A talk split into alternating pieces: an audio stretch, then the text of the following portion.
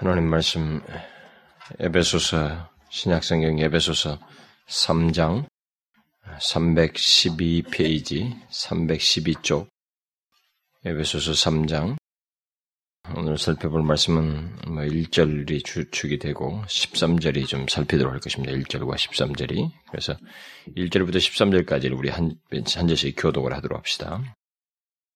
이러함으로 그리스도 예수의 일로 너희 이방을 위하여 갇힌 자 된 나 바울은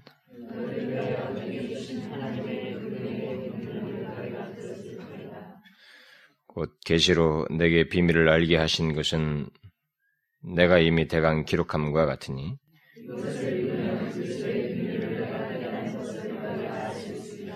이제 그의 거룩한 사도들과 선자들에게 성령으로 나타나신 것 같이 다른 세대에서는 사람의 아들들에게 알게 하지 아니하셨으니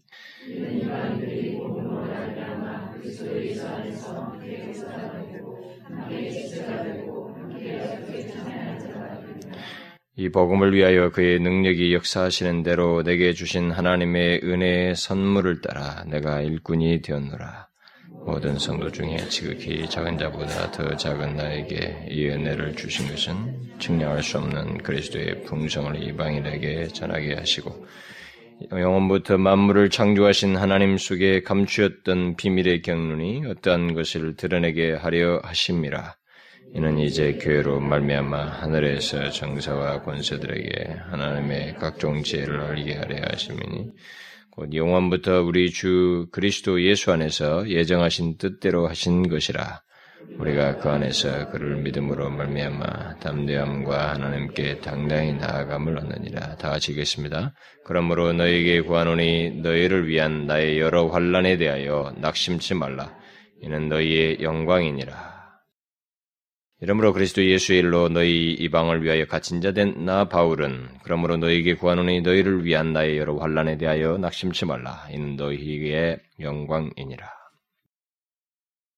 예, 오늘 그 살펴보려고 하는 어, 이 3장의 1절의 내용은 이러함으로라는 말로 시작하고 있습니다. 그 말은 이 뒤의 내용과의 그 어떤 연관성을 지금 말을 해줘. 앞에 있는 내용과의 그, 아니, 지금 시작되는 3장 1절이 앞에 있는 어떤 내용과의 어떤 연관성을 어, 말을 해주고 있습니다. 오늘날 우리들은 이렇게 장을 나누고 있습니다만은, 예, 처음에 이 편지가 쓰여질 때는 우리는 장이 나누지 않고 이렇게 계속되고 있었기 때문에, 편리에 따라서 후대 사람들이 이렇게 장을 나누는데, 결국 그런 걸 보게 되면 지금 3장 1절은 앞에 있는 내용과 계속 연관되고 있는 것입니다. 계속 연결되는 차원에서 어, 지금 내용이 진행되는 가운데 있다고 하는 것을 이 부사를 통해서 어, 말을 해 접속사를 통해서 말을 해주고 있어요. 그런데 우리가 언뜻 보기에 지금까지 22절까지 살펴본 내용과 지금 여기 3장 1절, 이 3장 1절부터 오늘 읽은 이 13절까지 내용이 이렇게 금방 바로 연결된 것 같은 내용이 즉각적으로 연결된 것 같지 않다고 하는 그런 인상을 좀 주고 있습니다. 어떤 연결점을 별로 없어 보이는 그런 인상을 조금 줍니다. 앞에서 바울은 에베소 교회 성도들에게 그들 그 에베소 교회 성도들과 같은 이방인들이 결국 그리스도 안에서 이렇게 하나가 되었다. 유대인과 동일한 유대인과 함께 그 막힌 담들을 헐고 이방 유대인과도 이렇게 하나가 되고 또 하나님과도 이렇게 화목하게 되었다. 예수 그리스도로 말미암아 네, 그, 그 사실을 중점적으로 언급을 했습니다. 특히 이방인과 유대인 사이에는 그 정말로 오랜 세월 동안에 전혀 인류가 딱 그 두 개의 구분으로 나뉜 것처럼 장벽이 딱 있었는 막힌 담이 있었는데 이방인과 유대인 사이에 예수 그리스도로 말미암아 하나가 되었다. 동일하게 하나님께 나아갈 수 있게 됐다. 그렇게 돼서 이제 하나님과 사이에서도 어떤 장벽이 없게 되었다. 그래서 이제 이방인과 유대인은 서로 하나가 되어서 하나님께 나아갈 수 있게 되었, 고또 그래서 이제 서로가 한 가족이고 어, 한 나라의 시민이며 하나님이 구하시는 성전이 되었다라고 하는 그 평화의 복음, 이방인들을 향한 메시지들을 이방인들의 이방인인 너희 유대인들 아니 저 예배소 교회 성도들에게 그 예배소 교회 성도들 같은 이방인들에게 주어진 그 복음의 복이 무엇인지를 쭉 앞에서 언급을 주로 했습니다. 예, 그리고 나서 바울은 이런 앞에서 언급한 내용과 어떤 연관성을 시사하는 말로서 지금 이 시작하고 있는데 이러함으로 이렇게 말을 시작하면서 뭔가 말을 잇고 있습니다. 그런데 그 내용은 뜻밖에도 이 지금 이러함으로라고 하면서 연결하고 있는 그 뒤에 내용이 자기 얘기입니다. 자기 얘기를 하고 있어요. 그러면 왜 갑자기 이방인과 유대인이 그리스도 안에서 하나가 되어서 하나님께 나아가게 나아갈 수 있게 되었다고 하는 그 체계적인 내용 어, 그런 교례적인 내용들을 하고 나서 그 뭔가 그 내용을 연결시켜서 이러함으로라고 하고 연결을 시킨다고 했는데 그 내용은 어떤 교리적인 계속된 내용이 아니라 자기 얘기를 하고 있을까? 왜? 그것은 어, 오늘 우리가 읽은 내용 에서 13절에서 시사하는 것처럼 에베소 교회 성도들이 지금 뭔가를 이렇게 약간 오해를 하고 있는 오해 소지들을 지금 자기들이 바울로 인해서 그들이 약간 오해를 하고 있는 겁니다. 뭔가 염려를 크게 하고 있는 것입니다. 그러니까 바울이 로마에 오게 갇힌 것으로 인해서 이들이 낙심을 하고 있는 것입니다. 그 낙심치 말라 그러잖아요. 이들이 낙심하고 있는 거예요. 바울이 로마의 감옥에 갇혔다는 것은. 결국 그들의 낙심은 바울이 그동안 전했던 말씀들을 자칫 잘못하면 이들이 그 이 사람이 감옥에 갇힌 것에 대한 이해가 분명치 않음으로 인해서 바울이 그동안 전했던 모든 메시지들을 이들이 소홀히 여기거나 오해할 수 있는 여지가 있었던 것입니다. 그래서 그것을 간파하고 바울이 지금 앞에서 10, 22절까지 2장에서 그들에게 있는 그 유대인과 이방인들 너희들 다 같이 그리스도 하나가 됐다고 하는 이 놀라운 메시지를 하고 난 다음에 갑자기 이러함으로 오라면서 내용을 연결시키듯 자기 얘기를 딱 꺼내고 있는 것입니다. 그러니까 자기와 지금 밀접하게 관련된 겁니다. 이들이 자기에 대한 이해를 정확하게 하는 것과 내가 지금 감옥에 갇힌 이유라든가 이것을 정확히 아는 것과 지금 이들이 어, 바울이 전한 메시지를 수용하는 것 사이에 어떤 연관성이 있는 것입니다. 그래서 지금 갑자기 이러함으로 라고 하면서 자기 얘기를 꺼내고 있습니다. 그들에게 자신이 왜 지금 감옥에 있게 되었는지 그것을 갑작스럽게 설명을 하는 것입니다. 바울은 자칫 자신이 죄수로서 감옥에 갇히게 됐다고 하는 이 사실이 그들의 신앙생활에 장애물이 될 수도 있다고 하는 것을 그리고 그들이 낙심하고 또 장애물이 될 수도 있다는 사실을 간파를 하고 지금 말을 하고 있는 것입니다. 결국 바울이 왜 자기가 오게 갇히게 이 설명하는 내용들은 이제 우리 차원에서 보게 되면 물론 그들에게도 똑같은 맥락이지만은 하나의 그런 설명만 하고 있는 것은 아니고 그리스도인들에게 있어서 이 고난이라고 하는 것이 왜 일어나는가? 왜? 이 고난의 문제에 대해서 답을 동시에 해주고 있습니다. 오늘 1절 내용 속에서. 그래서 에베소 교회 성도들은 그동안 바울이 말했던 하나님의 그 철저한 보호, 하나님의 그 그리스도 하나님의 백성들을 완전히 보호하시고 그들을 인도하실 것이라고 하는 어? 이런 그 메시지와 그런 내용과 지금 바울이 감옥에 갇힌 것 사이에서 이 혼돈하고 있는 것에 대해서 동시에 답을 얻게 되는 네, 지금 지금 그 답을 주기 위한 설명을 하고 있는 것입니다. 그래서 바울이 감옥에 갇힌 것하고 그가 그 사도가 지금 갇힌 이 사람이 우리 보고 하나님은 완전히 자기들 보호하신다고 그랬는데 이 도대체 어떻게 이, 이해를 해야 되느냐라고 하는 이런 것들에 대해서 동시에 답을 해준다 이 말입니다. 그래서 하나님께서 그의 자녀를 안전하게 보호하신다고 어, 한 것이 예, 결국 어떤 의미에서 이게 결국 그래놓고 그렇게 말한 이 바울이 결국 고난을 받는 이 상황이 결국 어떻게 우리가 이해해야 되느냐 결국 고난에 대한 이해 문제죠. 예, 그 문제를 동시에 답을 해준다 이 말입니다. 만약 이런 문제에 대해서 이들이 여기서 지금 이 설명을 아, 해주지 않으면은 이들은 어, 자기 자신들의 장래가 이 바울같이 될 거라면 내가 예수 믿는 게 뭐 하겠는가 이렇게 생각할 수도 있는 거예요. 우리가 예수를 잘 믿는 것이 결국 잘 믿어서 바울처럼 저렇게 될 것이라면은 우리의 장래는 너무 불안하지 않는가. 그래서 그들은 동료를 할 수도 있고 그런 어, 상황이었기 때문에 그래서 바울은 지금 갑작스럽게 이러함으로라고 하면서 자기 얘기를 어, 꺼내고 있는 것입니다. 그래서 이방인들에게 그 복음을 전한 자신이 어, 현재 지금 감옥에 갇힌 것은 어, 곧 고난을 받게 된 그 이유가 네, 결국 무엇인가라고 하는 문제를 먼저 그 3장 1절부터 말하면서 그 관련된 내용들을 13절까지 말을 해주고 있습니다. 그래서 만약 이런 내막을 알지 못하게 되면 지금 바울이 22절까지 말해놓고 아, 이러함으로라고 해놓고 자기 얘기를 꺼내는 것이 이게 문체상으로라든가 이 문장의 흐름상에서 별로 이렇게 미끄럽지가 않고 이해를 할 수가 없는 것입니다. 그래서 이 이 성경을 가지고 이렇게 문학적 비평하는 사람들이 있습니다. 예, 뭐 여러분들은 잘 잘 모릅니다만 신학적이라든가 뭐 이렇게 하는 사람들, 문장 비평가들, 문학 비평가들이 있습니다. 그런 사람들은 이런 흐름을 보고 바울을 굉장히 혹평합니다. 음, 정말 이 문장이라든가 이런 거 엉망이다고. 어떻게 지금 주제에서 팍 중으로 삐져나가고 있다. 이 흐름이 지금 주제가 있는데 계속 잘 돼가고 있다. 여기서 쫙 밖으로 튀쳐나가고 이게 전혀 감잡지 못하게 툭 빠져나가는 그런 필체로 지금 문장을 쓰고 있다. 이제 그런데 성경은 어, 바울의 모든 서신이 마침내 성경이 기록된 모든 사도들을 통해서 기록된 모든 성경의 기록들은 오늘날처럼 무슨 뭐 이게 그, 그 시중에 나와 있는 어떤 게 빌가라든가 이게 이 소설가든지 어떤 글을 쓰는 사람들처럼 정교한 문체를 쓰고 사람들에게 하기 위해서 저 사람들에게 하기 위해서 막 그걸 고려 가지고 정교한 문체라든가 어떤 그들의 필요로 하는 적절한 어떤 막 이 표현들을 가지고 인위적으로 막 그렇게 쓰는 게 아니거든요. 성경은 처음부터 끝까지 감동이에요. 성령에 감동되어서 쓰는 것이기 때문에 제가 그런 얘기 여러 차례 했지 않습니까? 바로 그런 어, 중요한 것은 이런 편지를 쓰는 이 저자인 그 편지를 쓰는 사람의 그 동기예요, 동기. 목회적인 마음, 마음을 갖고 있는 것입니다, 이 사람이. 그러니까 이 서신을 받고 있는 그 사람에 대, 그들에 대한 그 목회적인 마음을, 뜨거운 마음을, 목회적인 사랑을 막 가지고 성령이 감동돼서 막 쓰고 있기 때문에 지금 이 얘기하다가 이들의 그런 문제가 바로 연관되기 때문에 그것을 바로 연결해서 써버리는 거예요. 그런 흐름이 있다고 하는 것을 파악 하면은, 그, 그, 그걸 모르면 이제 이게 이해를 하기 어렵죠. 갑자기 이런 문제가 나오는 것에 대해서. 그래서 바울은 그런 목회적인 의도 속에서 어, 자신이 오기에 갇히게 된 그 이유를 말하면서 동시에 그리스도인의 고난의 문제에 대해서 좋은 설명을 여기서 해주고 있습니다.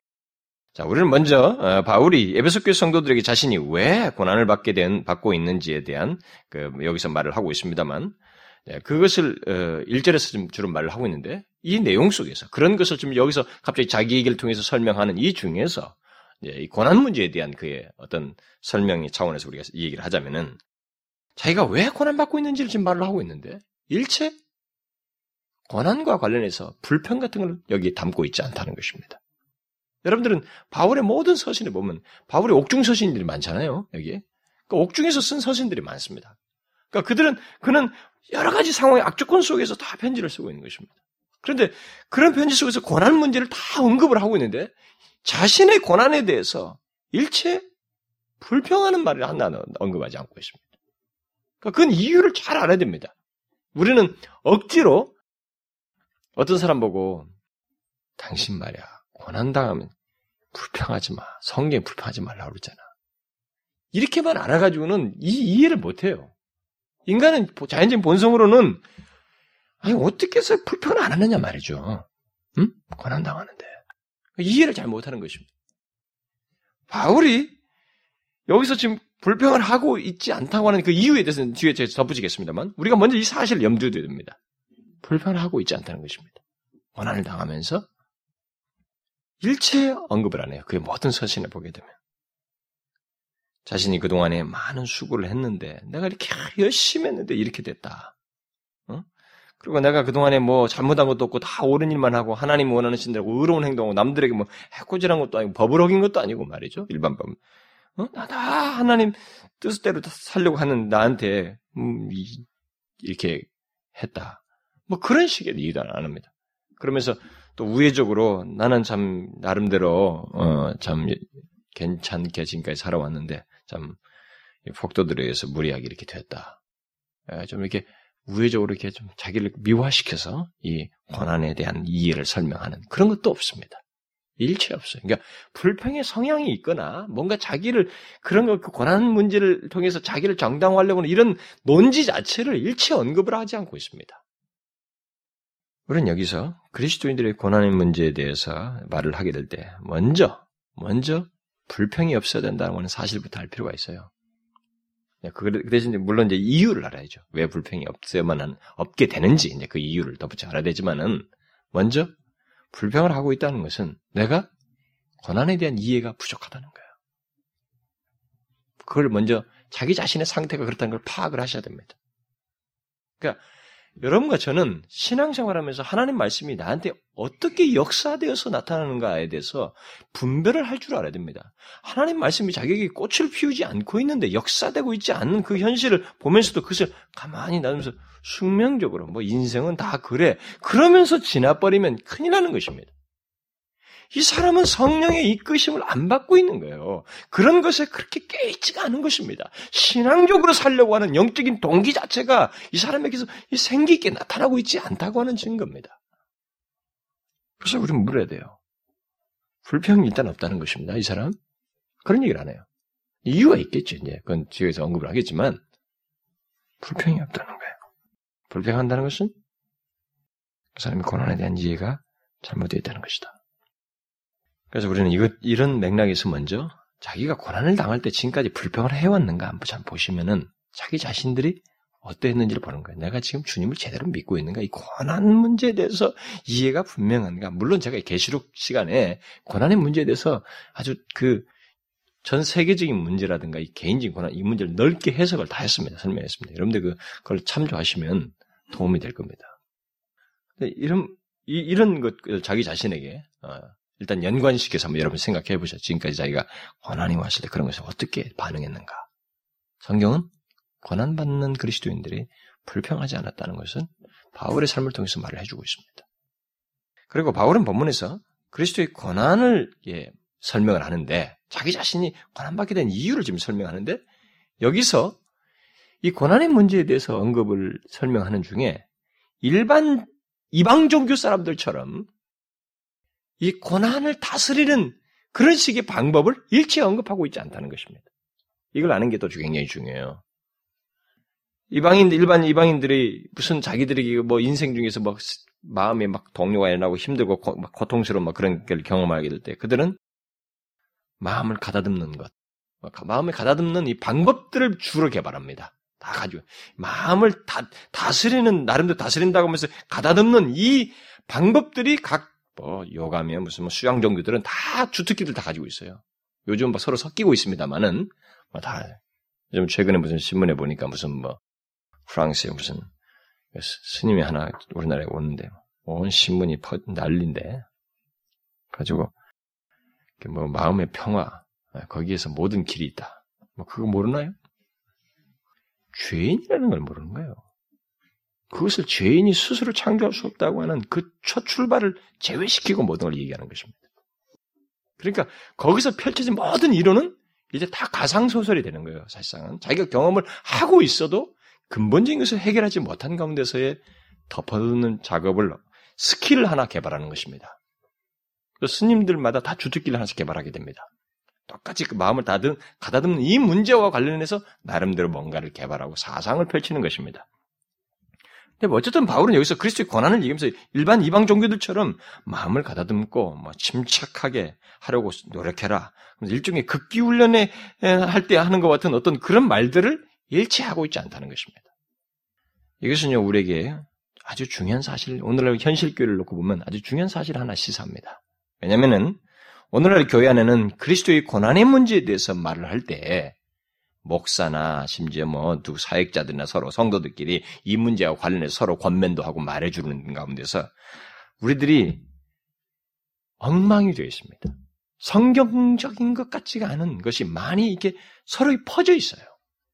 이것이 성경이 말하는 대처 방법인지 아니면 어디 명상종교에서 찾아온 그, 그, 그 비슷한 것인지 아니면 하나님을 알지 못하는 사람들의 인생 경험담인지 어떤 사람이 그, 뭐 자기가 그런 것이 있었는데 그때 어떻게 했었다 하는 그 성공담을 읽어가지고 그걸 갖다 지금 인용하고 있는 것인지, 아니면은 극기훈련 프로그램에서 배운 걸 가지고 하자 해보니까 좀 되더라 해가지고 그걸 갖다 여기다 지금 전맥시키고 있는 것인지, 도대체 알 수가 없는 뒤섞인 것들을 가지고 사람들에게 지금 권면하는 사례가 오늘날 교회 안에 만남무에 있습니다.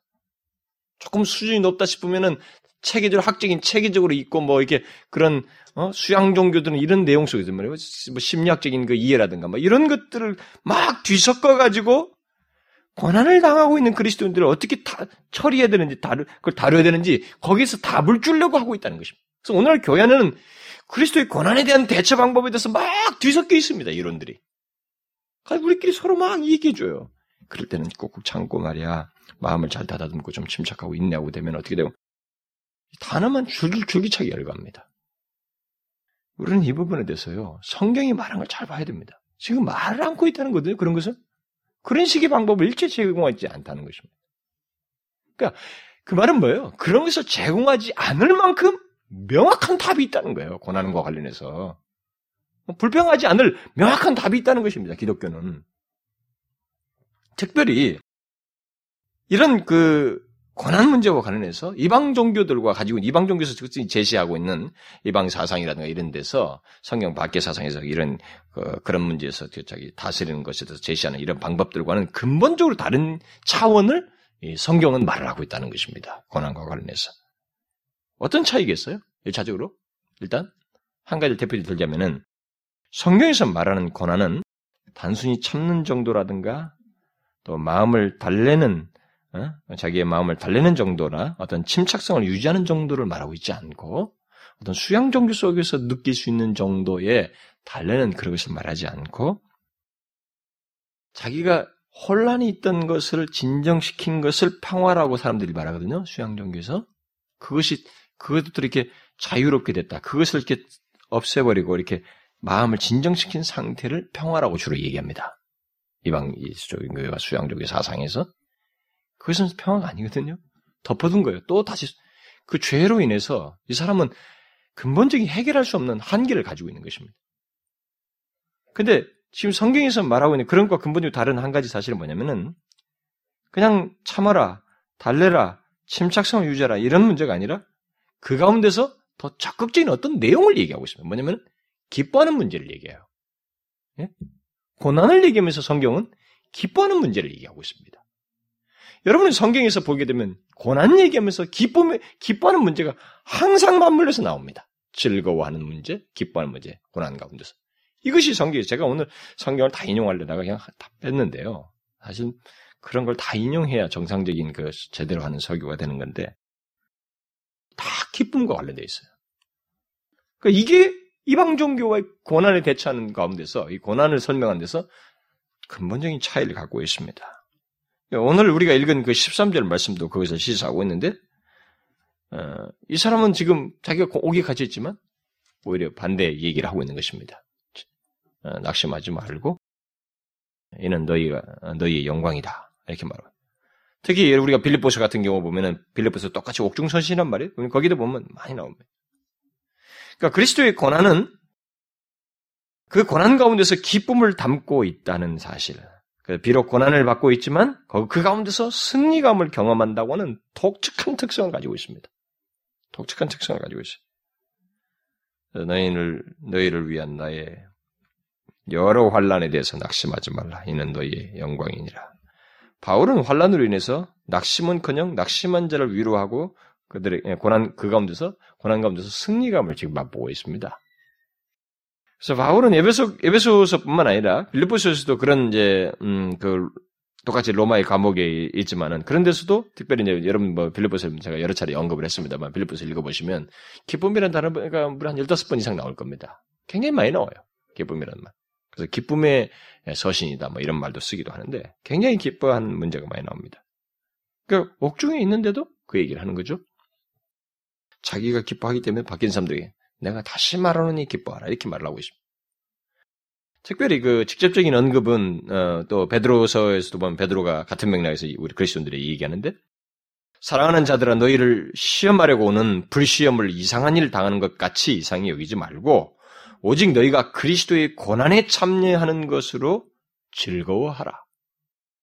이는 그의 영광을 나타내실 때 너희를 즐거워하고 기뻐하게 하려 함이라. 너희가 그리스도의 이름으로 욕을 받으면 복이 있는 자로다. 영광의 영 곧 하나님의 영이 너 위에 계심이라. 이게 성경의 고난과 관련해서 보편적으로 말하고 있는 논지입니다. 그러니까 고난은 기쁨과 승리, 어떤 축복과 연결지어서 다 말을 하고 있어요. 자, 그러면 어떻게 그 시련과 고난 속에서도 흔들리기는커녕 기뻐하며 이런 승리를 맛볼 수 있을까? 거기서 승리를 경험할 수 있을까? 어떻게 그것을 그리스도인들이 현실적으로 경험하며 살 수 있을까? 이것은 우리 모두가 알고 싶어 하는 내용이기도 합니다. 그리고 지금까지 앞선 이, 서, 서, 이 여기 사도들뿐만 아니라 지금까지 많은 그리스도인들이 경험했던 내용이에요. 그렇기 때문에 이런 것을 접하는 우리들에게서는 똑같이 경험해야 될 내용이고 또 알아야 될 내용인 것입니다. 우리는 이런 문제를 얘기하게 될 때 마치 선천적으로 시련을 잘 견디는 사람이 있는 것처럼 생각해서는 안 됩니다. 그런 사람은 없어요. 이 바울 같은 얘기라든가 뭐 초대교회 얘기하면 그들은 마치 특별한 슈퍼맨인 줄 알아요, 사람들이. 그들은 그걸 다 감당할 수 있는 뭐 선천적으로 타고난 줄 압니다. 똑같습니다, 여러분. 우리하고 똑같아요. 여러분 주기철 목사님 같은 우리들 일제 시대 그 순교자 주기철 목사님에 대한 그 순교 이 얘기 들어보십시오. 주기철 목사님도 그냥 내면의 갈등을 많이 했어요. 그게 인간입니다, 여러분. 그런 사람이 뭐 바울이 선천적으로 잘 감당하는 거예요. 어? 그냥 뭐 어려워도 허허 이렇게 웃고 모든 것이 괜찮아 괜찮아 괜찮아 이렇게 하면서 자기를 잘 달래는 그런 사람인 것처럼 생각하면 안 됩니다. 우리는 그렇게 1세기 성도들이라든가 사도들에 대해서 또 순교당한 사람들이 성격상 반란했기 때문에 그걸 잘 감당했을 것이다. 이렇게 생각하면 안 되는 것입니다. 그런 사람은 없어요, 이 세상에. 순교자들의 얘기를 여러분들이 잘 읽어보시면 순교사화들을 잘 읽어보십시오.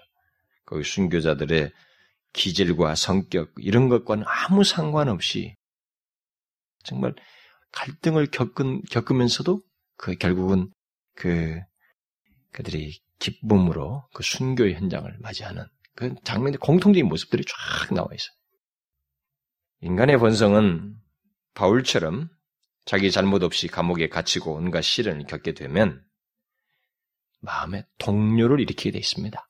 인간의 본성은 그래요. 인간의 본성은 거기서 아, 난 괜찮아, 괜찮아 이렇게 하지 않습니다. 갈등의 동료가 일어나게 되어 있습니다. 이게 인간의 본성이에요. 누구나 마찬가지입니다. 그리스도인이라도 마찬가지입니다. 그리스도인이라도 그냥 본성대로 놔두면 기쁨은 커녕 정반대의 정서가 우리 안에서 솟아나는 것이 정상인 것입니다. 그런데도 그리스도인들은 고난을 겪으면서도 기뻐했다는 것이죠. 바울도 지금 얘기하고 지금까지 많은 순교사와의 이 얘기들이 다 그걸 지금 증명하고 있어요. 일반적으로 이 여러분들이 특별히 여기 그 에베소서나 빌립보서 이런 것을 그 고난의 특별히 고난 속에서 기쁨 얘기를 특별히 언급을 많이 했던 이 바울 같은 사람에 대해서 사람들이 그 오해를 하고 있습니다만 그 일반적으로 사람들이 추정하기로는요 바울이 아, 병적으로 내성적이고 과민한 사람으로 알고 있습니다. 말해지고 있습니다. 그 사람의 것이. 그리고 막 그 자기가 한 것에 대해서 막 끝까지 밀어붙이는 좀 약간 외국 그런 기질을 성격을 가지고 있을 것이다라고 일반적으로 말을 하고 있습니다. 그런 사람이라면 정말 병적으로 내성적이 과민한 사람이라면 그런 사람이 와서 막 내가 왜 이러냐 막 고민 고민에 빠져가지고 속이 더 열불나서 죽는다고 그런 사람들은요. 그러니까 그런 천성을 가진 사람 사람이 그런데 지금 이 예, 예배소나 이런 데서 보면 고난 중에서 기뻐하고 기뻐하는 문제를 얘기하면서 기뻐하라고 말을 하고 있단 말이에요. 어떻게 그럴 수 있을까? 어떻게 고난 중에서 그럴 수 있을까? 바울은 오늘 본문 1절에서 고난 가운데서도 자신이 어떻게 기뻐하며 승리감을 맛볼 수 있었는지를 말을 해줍니다. 두 가지 사실을 말해주고 있습니다. 그리스도 예수의 일로 너희 이방을 위하여 갇힌 자 된 나 바울은 바울이 이렇게 말을 하고 있는 것은 자 먼저 제가 두 가지를 말하기 전에 이 답을 고난을 지금 현장에 이 편지를 쓰고 있는 이 사람 자신이 지금 감옥에 있습니다. 그러니까 이 상황에 대해서 그 성경 뒤에 보면은 그 이, 이, 이 사람이 갇힌 이 상태든 뭐 일반적으로 학자들에 의하면서는 한 팔에 저기 간수 한 사람씩 이렇게 묶고 있었다. 뭐 이렇게 일반적으로 말도 하고 그럽니다. 그러니까 굉장히 그 꼼짝 못하게 되는 그런 얽매인 그런 최고의 그 에, 죄수로서 이렇게 있다 있었다는 거죠. 예, 나중에 후반기는 조금 자유롭게 되는 그런 일이라기 합니다만 아마 초기에 그랬던 것 같습니다. 그런데 중요한 것은 그런 감옥에 고난을 받고 있는 상황에서 이 사람이 그 기뻐할 수 있, 었던 그 이유를 지금 답을 말을 하고 있는데 이 답이 어떻게 해서 나왔는지를 우리가 본문을 보면서 먼저 생각을 해야 됩니다. 고난을 받으면 아까 본성은 이게 그런 데서는 이렇게 통로가 일어날 수 있어요.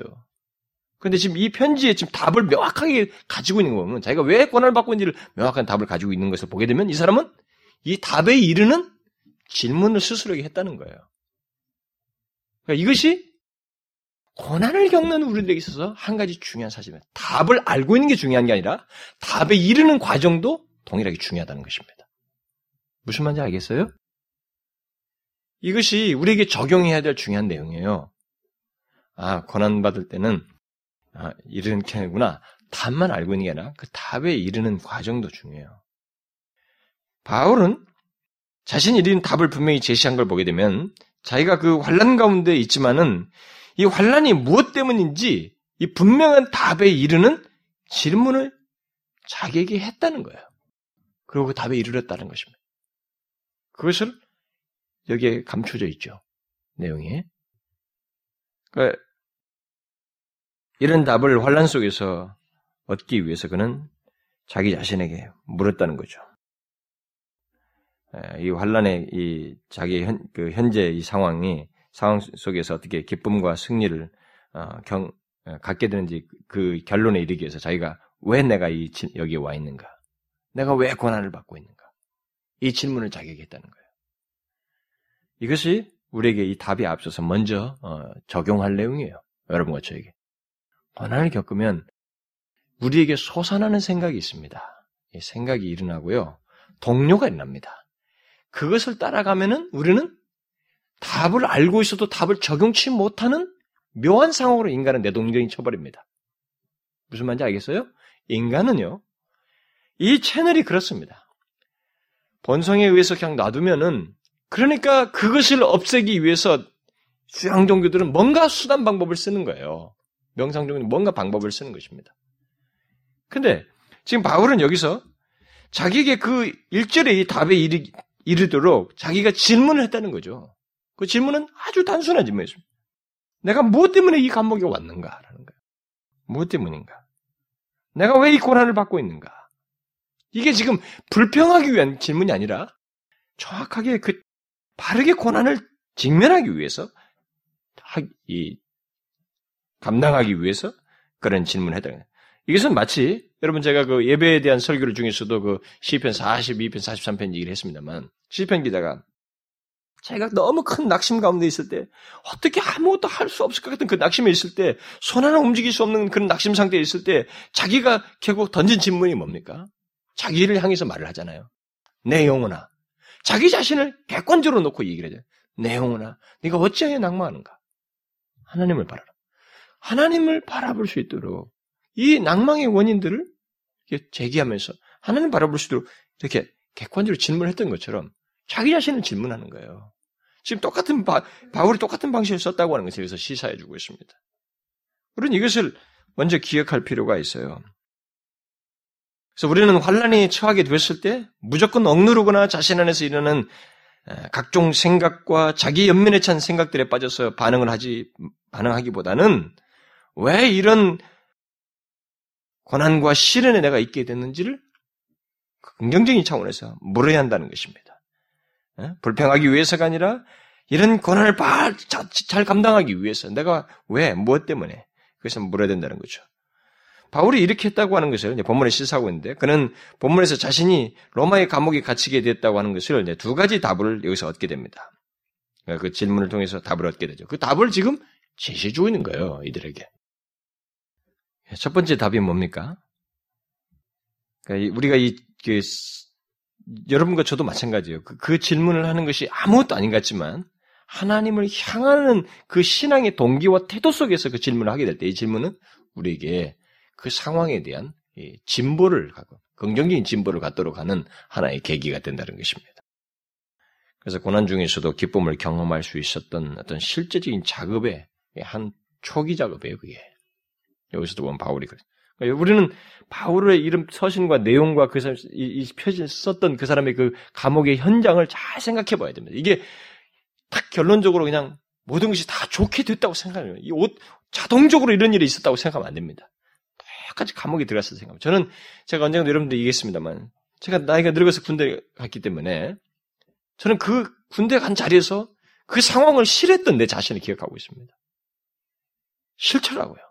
굴욕을 당하고 그러다가 나이가 먹어서 갔는데 그들이 그, 그 앞에서 그 인도하는 뭐, 그 훈련 저기들, 뭐, 이들이 굴욕적으로 대하는 것이 너무 싫은 거예요. 잘 견딜 것 같았는데, 반복되니까 싫은 거야. 도피적인 생각이 머릿속에 수시로 지나가는 거야.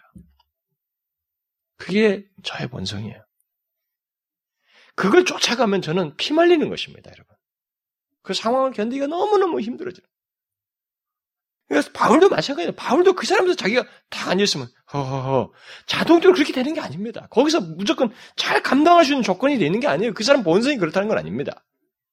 그 상황에서 기볼 수 있었던 과정이 자기 안에서 어떤 인격이 안에서의 역사가 과정이 있었다는 거죠. 건전한 의미에서 하나님을 향한 신앙적인 동기를 가지고 질문을 했다는 것입니다. 왜? 무엇 때문에 내가 여기 와 있는가? 그런 문답을 했다는 것입니다. 그러고 나서 그는 두 가지 답을 어, 얻었고 그것을 본문 1절에서 말하고 있습니다. 만일 자신이 받는 고난과 시련에 대한 질문의 답이 여기 바울과 같다면 여러분들에게 있어서 바울과 같다면 여러분은 바울이 에, 여기 바울이 에, 바울이 그 고난 중에서도 기뻐했던 것처럼 그리고 승리가 맛보았던 것처럼 승리를 맛볼 수 있을 거예요. 똑같을 것입니다. 그게 정상일 거예요. 그게 하나님의 동일한 역사일 것입니다. 답이 그렇다면 이 과정 속에서 동일한 답을 가지고 있다면 그렇다는 거죠. 그 대답의 첫 번째 대답이 뭡니까?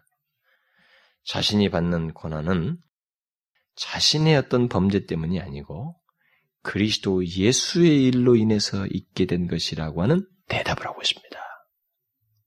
고난 중에서도 기뻐할 수 있었던 첫 번째 답이 바로 이겁니다. 만일 여러분과 제가 사기를 치고 잘못을 하고 죄를 짓고 내 자신의 욕심을 발산하다가 고난이네 뭐네 어려운다고 하는 현상을 겪었다면 거기는 기쁨 없어요. 네? 거기는 기쁨 같은 것이 있을 수가 없습니다. 빨리 회개하고 돌아오는 게 최고지. 거기서 무슨 기쁨이 왜 없어? 라고 하면서 하나님 앞에 일종의 불만을 제기한다 그러면 그건 잘못된 신앙인 겁니다. 근데 실제로 상담하다 보면 그런 사람이 나오거든요. 자기가 잘못을 했는데 그 기독교치를 거기다 연결시켜가지고 이제 문제 제기라고 불만을 터뜨리는 그런 사람들. 사실 그런 사람들을 그 상담할 때는 참 충격을 줄 수도 없고 어, 가능한 한 부드럽게 하지만은 답은 뻔해요. 당신은 회개하는 거야. 그 기쁜 문제고 무슨 해결이고 그 다음 문제를 하기 전에 빨리 회개하는 것이다. 여기서도 분명히 바울은 이게 기쁨할 수 있었던 그 답이 지금 뭐냐면 자기의 죄로 인한 것이 아니에요. 로마의 죄수로 간 것이 아닙니다, 지금. 그리스도의 죄수라는 겁니다. 그리스도의 일로 인해서 있게 된 것이라고 하는 거예요. 이게 지금 고난 중에서도 기뻐할 수 있는 첫 번째 답이에요. 만일 예수 그리스도의 일로 인해서 고난을 받게 된다면, 그것이 분명하다면, 그리고 그 대답을 확실히 가지고 있다면 그의 고난은 기쁨을 반드시 수반할 것입니다. 이게 성경이에요. 이게 하나님의 역사입니다. 여러분, 우리 아까 제가 읽었습니다만, 베드로서 읽었습니다만, 성령이 거기 임하심이라 그랬잖아요. 하나님이 가만히 있지 않습니다. 바울이 그렇게 감옥에서도 기뻐할 수 있었던 것, 그리고 음, 밖에 있는 사람들에게 기뻐하라고 말할 수 있었던 것은 자신이 오게 갇힌 것은 자신의 그 자신이 권한을 받고 있는 것은 바로 예수 그리스도 일로 인해서 받고 있다고 하는 분명한 답을 양심적으로나 신앙적으로나 모든 것에서 확신하고 있었습니다. 분명한 답을 가지고 있었어요. 자기 자신의 양심조차도 그것을 부인하지 않을 만큼 분명한 답을 가지고 있었어요. 이것이 중요해요, 여러분. 뒤섞인 것 생각 말고요. 자기 욕심과 자기 이기적인 것과 막 이런 것에 이끌려가지고 생기는 그런 것 말고 분명히 예수 그리스도의 일로 인해서 권한을 받고 있다면 그것은 기쁨을 수반한다는 것입니다. 만일 그가 이전에 사울로서 살고 있었다면 그는 이런 감옥에 있을 일이 없죠. 그러게 없습니다. 그가 감옥에 갇힌 것은 오직 예수 그리스도일 때문입니다.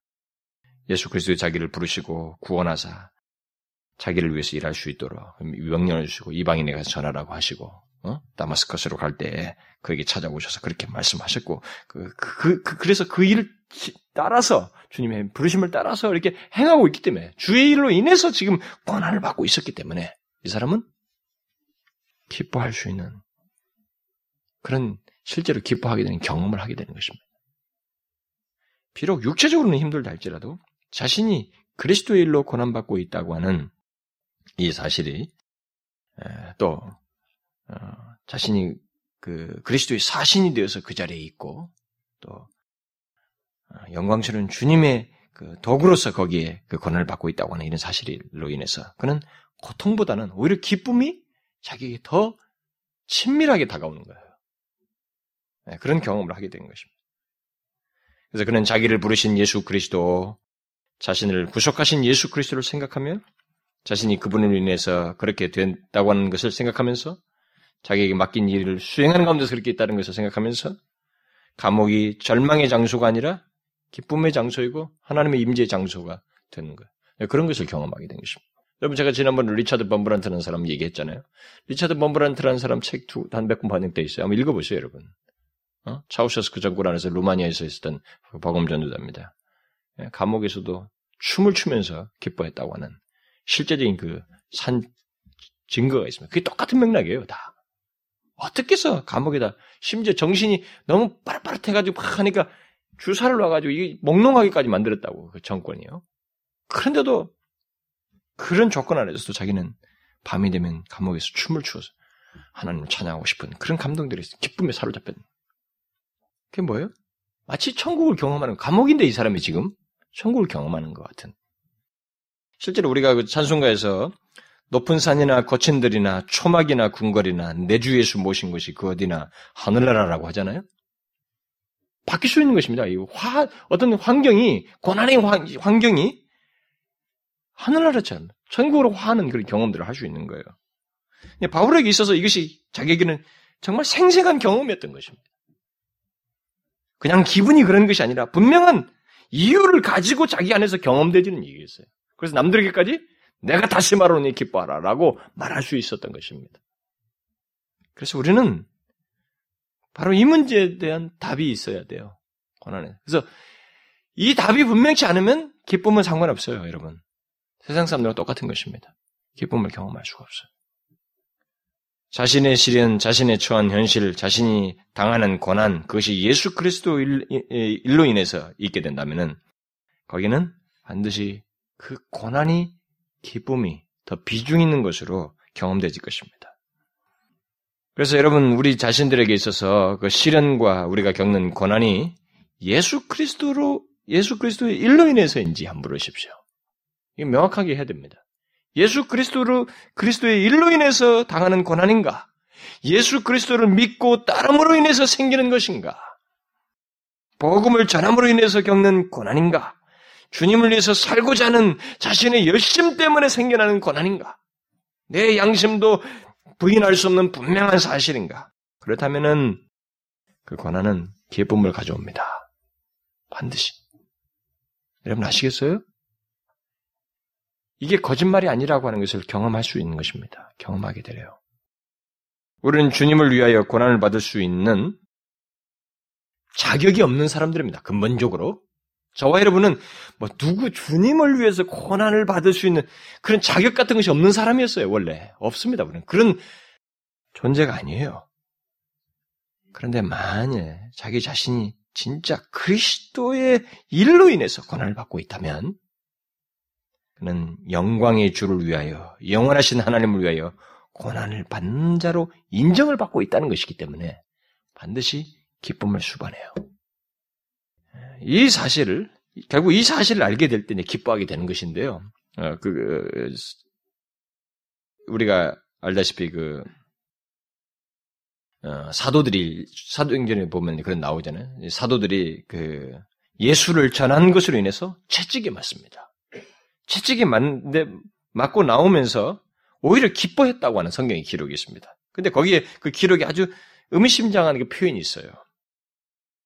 그 누가가 그걸 기록해 주고 있는데 그들이 사도들이 그리스도의 이름을 위하여 능력받는 일에 합당한 자로 여기심을 기뻐하면서 공의 앞을 떠나니라. 이렇게 말하고 있습니다. 무엇을, 무엇 때문에 기뻐하고 있다고 그래요? 정확한 답은 사실 궁극적인 대답은 예수여에 맞아요. 근데 좀 더 더 구체적인 설명 하나 덧붙이고 있습니다. 뭐예요? 자신들이 그리스도의 이름을 위하여 능력받는 일에 합당한 자로 여기셨다고 하는 것. 여기심 때문에 기뻐했다는 거예요. 이것은 아주 중요한 사실을 우리에게 말해줍니다. 기쁨의 원인과 관련해서 우리에게 이 질문과 관련해서 분명한 어떤 신앙적인 내용이 있어야만 한다는 거예요, 기쁨이. 그렇지 않으면 안 생긴다는 것을 어쩌면 시사하고 있어요. 여러분, 능력받는 일에 합당한 자로 여긴 것을 기뻐한다는 것에 대해서 여러분 잘 이해하셔요? 예, 능력받는 일이, 일에 합당한 자로 여기진다, 여기진 것을 지금 기뻐한다고 그랬는데, 실제로 1세기 성도들, 1세기 순, 순교자들 보게 되면, 어, 끔찍한 순교자, 순교들이 많았잖아요. 네로는요, 네로 같은, 그러니까 그 계시록의 그 배경 속에서 네로를 의식한 표현들이 많이 있어요. 그리고 그렇다. 그 네로가 다시 살아온다 말하고 하는 그런 것이 막 그 배경 속에 있었다 막 그런 해석도 많이 있는데, 그만큼 기독교 역사에서 네로는 로마에서 그리스도인들을 잔멸하려고 핍박을 했던 아주 했으니까. 그래서 그 로마가 역사를 보게 되면요. 그 자기들이 워낙 제국을 가지고 있었으니까. 가지고 세계에서 그 예를 들어서 뭐 아프리카에서 좀 격렬하고 독특한 짐승이 있다. 좀 아주 그러다. 그런 것들을 다 가져와서 실험을 하는 거예요. 원형경이나 놓고 다 어디다 그리스도인들을 잡아먹고 하는 뭐 하는데 그런 것들 다 써먹는 것이죠. 그러니까 뭐 사자의 밥이 되고 막 굶주려가지고 사자의 밥이 되고 막 브레테스 주이고 뭐 여러 가지 참 끔찍한 형, 이 청들을 다 내렸단 말이에요. 그런데 여러분 우리가 순교 사화들의 그 기록을 보게 되면 이들이 그걸 하면서도 했어요.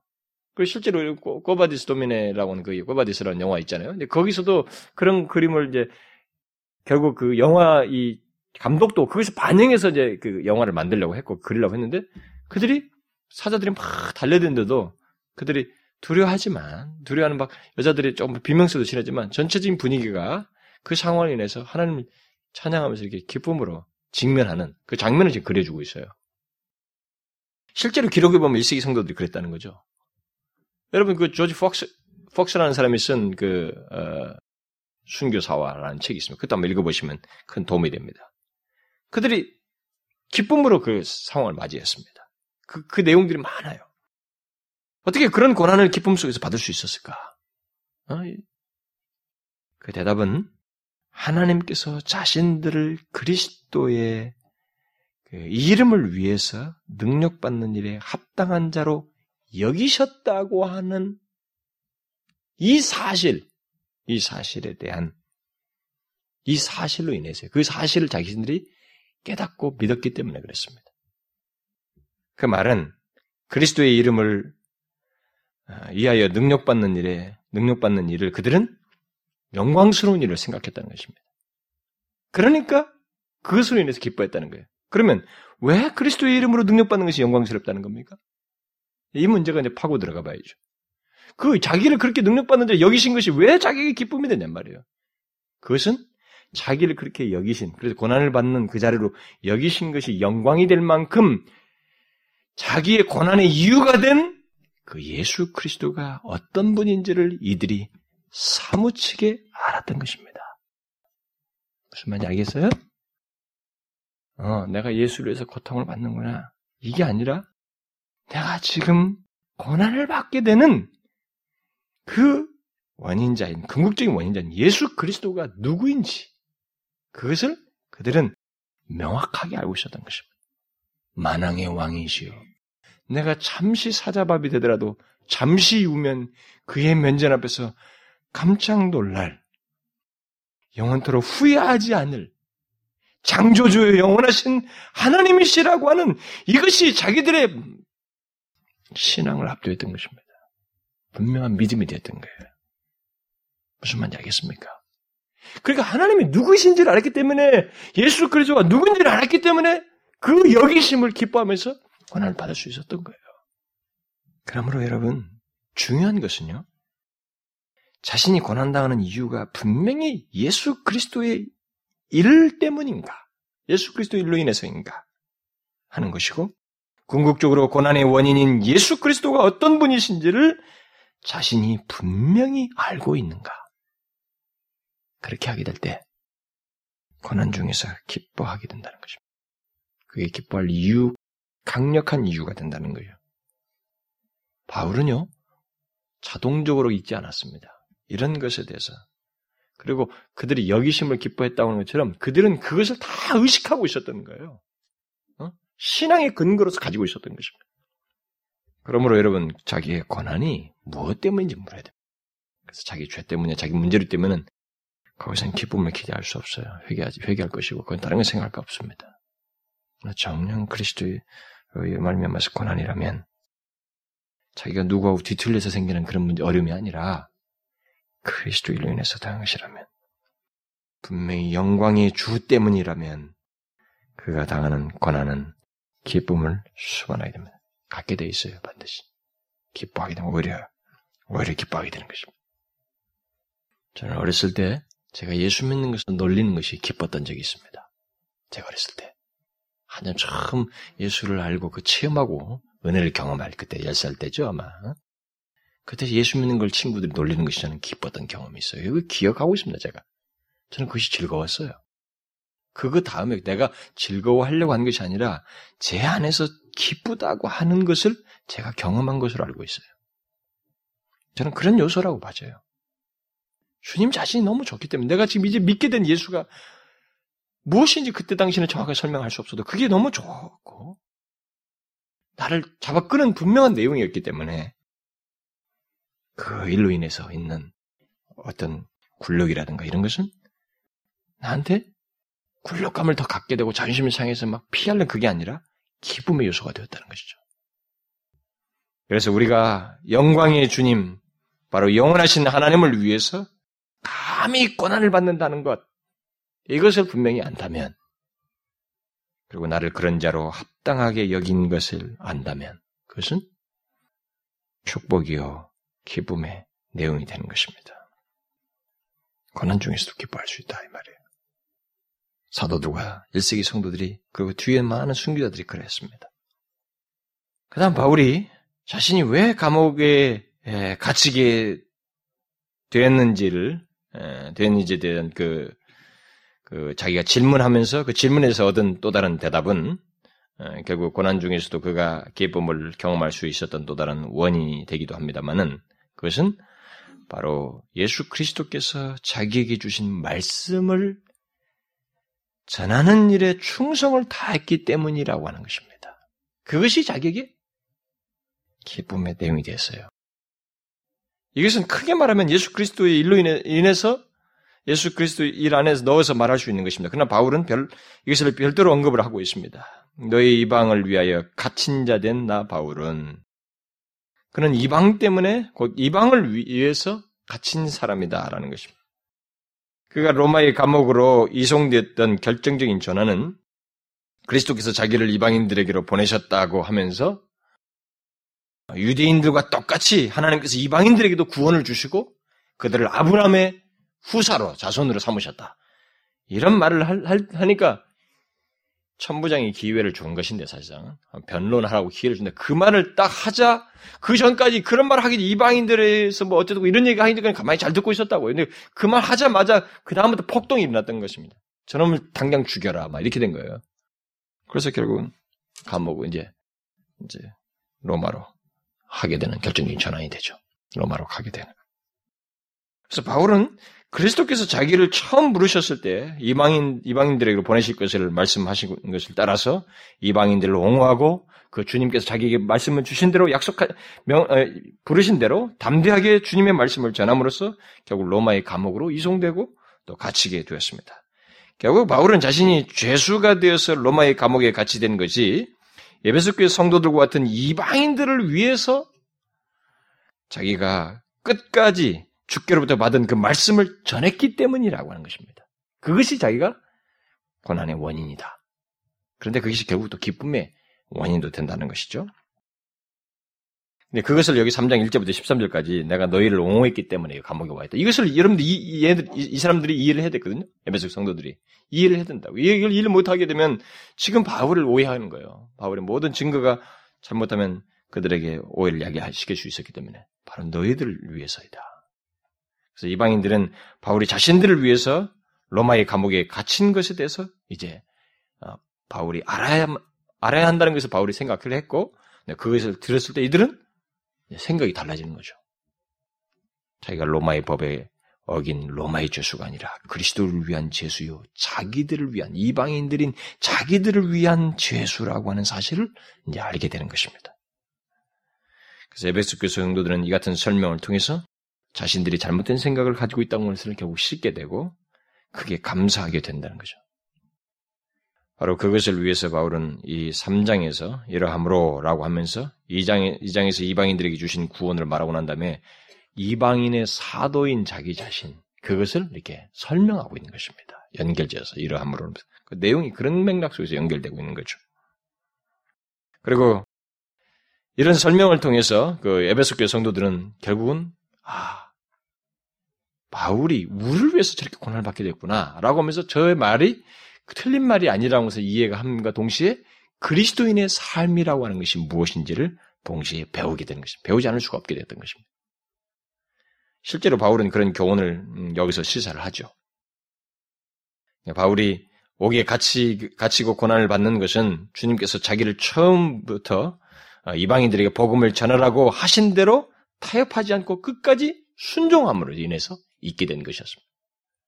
그것은 에베소 교회 성도들 입장에서 보게 되면 자기를 위한 고난이라고 하는 자기들을 위해서 고난을 당한다는 사실을 아는 것이면서도 동시에 그리스도인의 삶이라고 하는 것은 어떤 것이어야 되는지를 말을 해주는 거예요.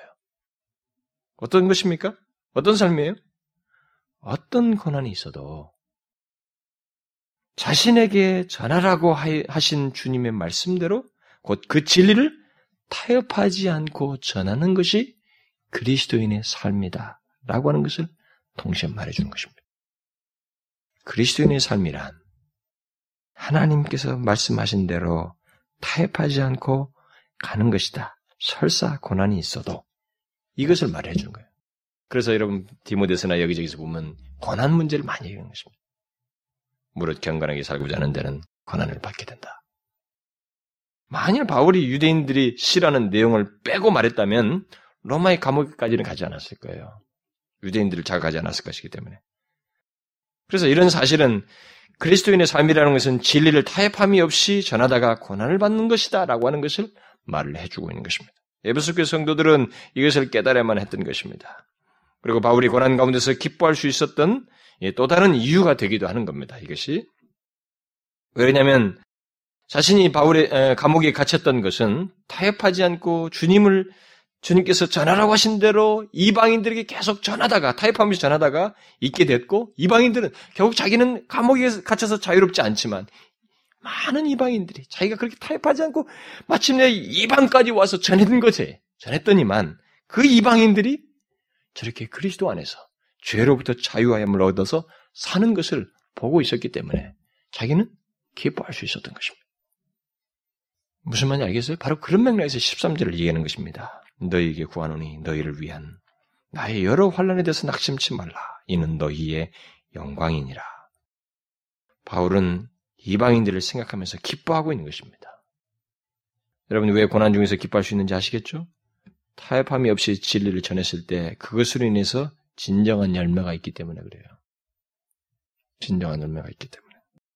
하나님께서 기뻐하시고 또 기뻐하신다고 하는 열매요, 또 하나님께서 역사하셨다는 증거를 보기 때문입니다. 이것이 기쁨의 원인이에요. 고난 중에서도 바로 이런 내용 때문에 기쁨을 경험하게 되는 것입니다. 고난을 당하면서도 앞선 사람들이 물론 이제 우리가 저기 이 빌립보서에서 보면은 3장에서 보면 그가 고난의 참념을 알고 싶다라고 하면서 부활의 권능을 얘기하네요. 제가 여러분 지난번에 얘기했습니다만 이제 고난의 그 극형한 상황을 잘 감당할 수 있도록 하나님은 부활의 권능을 주십니다. 그러나 부활의 권능은 사실상 그, 그 결정적인 그 고난의 고통의 극에서 주로 경험하게 하는 것이 아니겠는가. 그 이전에 이런 기쁨을 경험하는 문제는 바로 이런 내용 때문이라는 거예요.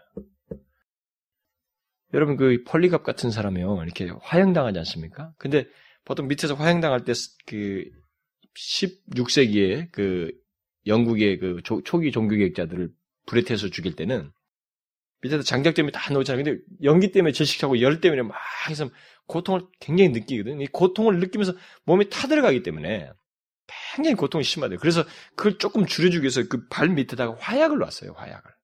그래서 어느 정도 될 때는 이게 팍 터져가지고 사람 이 사람 자신이 그냥 이게 그것에 의해서 빨리 좀 숨을 거둘 수 돕는다든가 뭐 이런 장치까지 했습니다. 그런데 폴리갑 같은 사람은 사도요한의 제자 아닙니까? 근데 그걸 당하는 거거든요. 그때 당시에는 그게 없었을 거라고요. 그건 당하는 것입니다. 어떻게 견딥니까? 그 이전까지 담대하게 나는 그리스도를 부인할 수 없어. 내 80몇 몇 평생 동안에 나를 부인한 적이 없는 그리스도를 나는 부인할 수 없어. 그러니 잠시 후면 내가 주님을 뵐 것이니까 멈추지 말고 나를 태우시오. 이렇게 했단 말이에요. 거기까지 참 믿음이 잘 진행됐어요. 그럼 막상 불에 타들었을 때 어떻게 견딜 수 있습니까, 여러분? 바울이 그걸 말하는 거예요. 자기가 그걸 예견하면서 그리스도의 고난에 참여하기 위해서 부활의 권능을 알고 싶습니다. 했던 것입니다. 부활의 권능을 하나님께서 주시는 거예요. 허락하시는 것입니다. 죽고 난 다음에 그, 그 얘기가 아니거든요. 부활의 권능이라는 것은. 고난을 감당하도록 하나님께서 부활의 권능을 주신다. 나타내신다. 그런데 이제 여기서 지금 말하는 것은 그 이전 얘기예요. 그, 그런 그 견디기 힘든 그 상황이 아니라 실제로 고난을 당하고 있는데 기뻐하는 것입니다. 그러니까 이런 이유를 분명하게 가지고 있으면 거기는 반드시 기쁨이 수반된다는 것입니다. 그러니까 여러분 잘 보십시오. 우리 자기 자신들을 분별을 해봐야 되는 것입니다. 내가 왜 고난을 당한데도 기쁨을 경험하지 못하는가? 성경이 거짓말인가? 그게 아니에요. 성경이 거짓말이 아니고 우리가 잘못할 수 있는 것입니다. 정확한 분별을 해보시라고요. 예수 그리스도의 일로 인해서 고난을 당한다면, 하나님의 진리로 인해서 고난을 당한다면, 하나님의 말씀을 타협함 없이 전하고 그 말씀을 따라서 삶으로 인해서 고난을 당한다면, 그 가운데서 받는 고난은 기쁨을 갖게 합니다. 반드시. 그렇게 돼요. 아시겠습니까? 왜냐하면 내가 고난을 당하는 예수 그리스도 그분이 누구인지에 대한 분명한 이해를 가지고 있을 것이기 때문에 그렇게 하지 않고는 객기 부릴 수 없어요. 그렇게 객기처럼 이렇게 막 할 수가 없는 것이냐? 능동적으로 할 수가 없습니다. 그렇게 객기는 부릴 수 있겠지만 여러분 아시겠죠? 여러분과 저는 독특한 삶을 가지고 있습니다. 그리스도인은 어떤 고난 속에서도 기뻐할 수 있는 독특한 위치와 신분을 가지고 있어요. 그런 하나님과의 관계를 갖고 있습니다. 이것은 아무리 수양을 많이 해도 수양 종교는 모방할 수 없는 내용이에요. 오직 예수 그리스도 그분의 일로 인해서 고난을 받게 될 때 내가 그 영광의 주유로 주를 위해서 고난받는 것을 합당하게 여기는 이 사실로 인해서 우리가 기쁨을 경험하게 되는 것입니다. 그래서 질문하십시오. 고난당하는 것에서 물으시라 이 말입니다. 그냥 그것을 느끼는 기분대로 다 풀지 마시고 무엇 때문인가? 왜 내가 이런가? 자기 양심에 거리낌이 없는 대답을 질문을 하시고 대답을 하십시오. 기쁨을 경험할 수 있게 됩니다. 저는요 부모님들도 뭐 여러분들도 누군가 전해줄 때 이걸 알아야 돼요. 알아야 누군가 말을 해주는 거예요. 여러분도 경험을 하셔야 자기 자식들에게도 말을 해주고 야 순교자들과 예수 믿음들 미담이 아니라 너도 그럴 수 있단다. 자기가 알아야 말해주죠. 그렇게 알고 말을 해줘야 됩니다. 그리고 다른 사람들에도 그걸 가르쳐 줄 수 있어야 됩니다. 기도하겠습니다. 하나님 아버지, 감사합니다. 저희들을 그리스도를 위하여 고난받을 수 있는 자로 삼아주시고, 또 그것을 알고 우리가 예수 그리스도를 인하여서 겪게 되는 모든 고난에 대해서 전혀 다른 시각에서 바라보며 그 가운데서 기쁨을 경험할 수 있는 전혀 새로운 삶의 장을 우리에게 허락해 주신 것을 감사합니다. 하나님의 이런 사실이 실제로 우리 가운데서 경험되어지며 사도들뿐만 아니라 앞선 모든 믿음의 선배들이 경험했던 것들을 우리 또한 경험하며 살아가는 복을 주시옵소서. 오 하나님, 분명히 그리스도를 인하여 고난을 겪는 것들이 있는지 우리가 살피며 그 가운데서 나를 고난을 받도록 불러주신 하나님, 그 영광의 주, 잠시 후에 배울 영광의 주를 생각하며 그렇게 여기신 하나님을 인하여서 기뻐하고 감사하는 저희들 되게 하여 주옵소서. 예수 그리스도의 이름으로 기도하옵나이다. 아멘.